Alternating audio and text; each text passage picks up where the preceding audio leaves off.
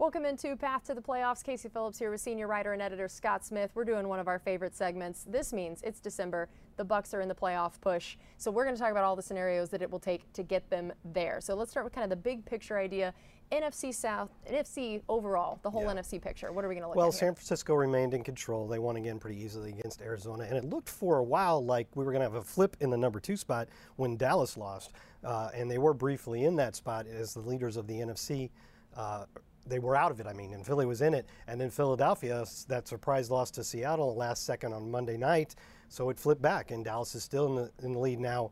Um, Philly, they're tied, and Philly has a much easier last three games than Dallas. So we'll see what happens. But then Detroit, uh, they seem to be riding the ship a little bit. They're back. They're still in third place, and the Bucs remain in fourth with their win in Green Bay.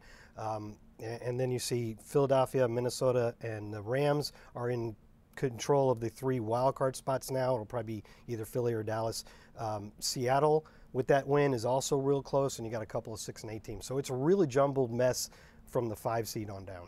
Yeah, and so basically it hasn't changed since last week in that if it ended today, Bucs would be in, and yeah. who would they be playing in that first round? Well, they would play. They would be the fourth seed because they'd have the worst record of the four um, division winners at the moment, at least, and they would play the five seed at home in the first round of the playoffs. And right now, that would be Philadelphia.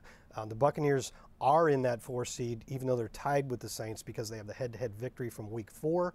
However, those two teams will play each other again uh, in Week 17, the Bucs and the Saints. And basically, both teams can say right now that they control their own destiny. Since Atlanta lost to Carolina and fell to six and eight, both the Bucs and the Saints know that if they, they went out, they both can't. They can't both. Right. But one of them could, and both of them know if they went out, they would win the division. So, you know, the Bucs already beat the Saints, and they get them at home. So you would like to think they have the upper hand, but you never know what's going to happen in any given game. But uh, after that three-game winning streak, the Buccaneers have really gone from the fringes of the division race and the playoff race to in control. Mm-hmm. They still have to take care of business, but they're in control. And also, if they were not the didn't have that tiebreaker and were not considered the NFC East or NFC South leaders, um, they would still have a at seven and seven, and with certain tiebreakers, they would have a wild card spot. So a few weeks ago, it didn't look like wild card was going to be even in the picture. Mm-hmm. I mean, obviously, we want to win the division, but uh, the wild card spot is very much in play for the Buccaneers now.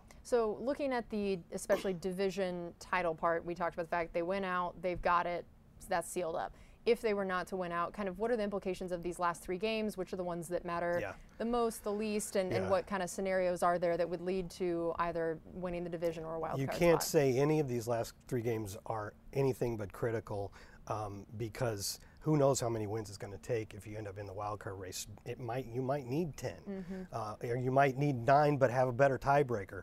But if you were if you were ranking them in terms of importance, this isn't how the team is looking at it. Right. Don't get me wrong.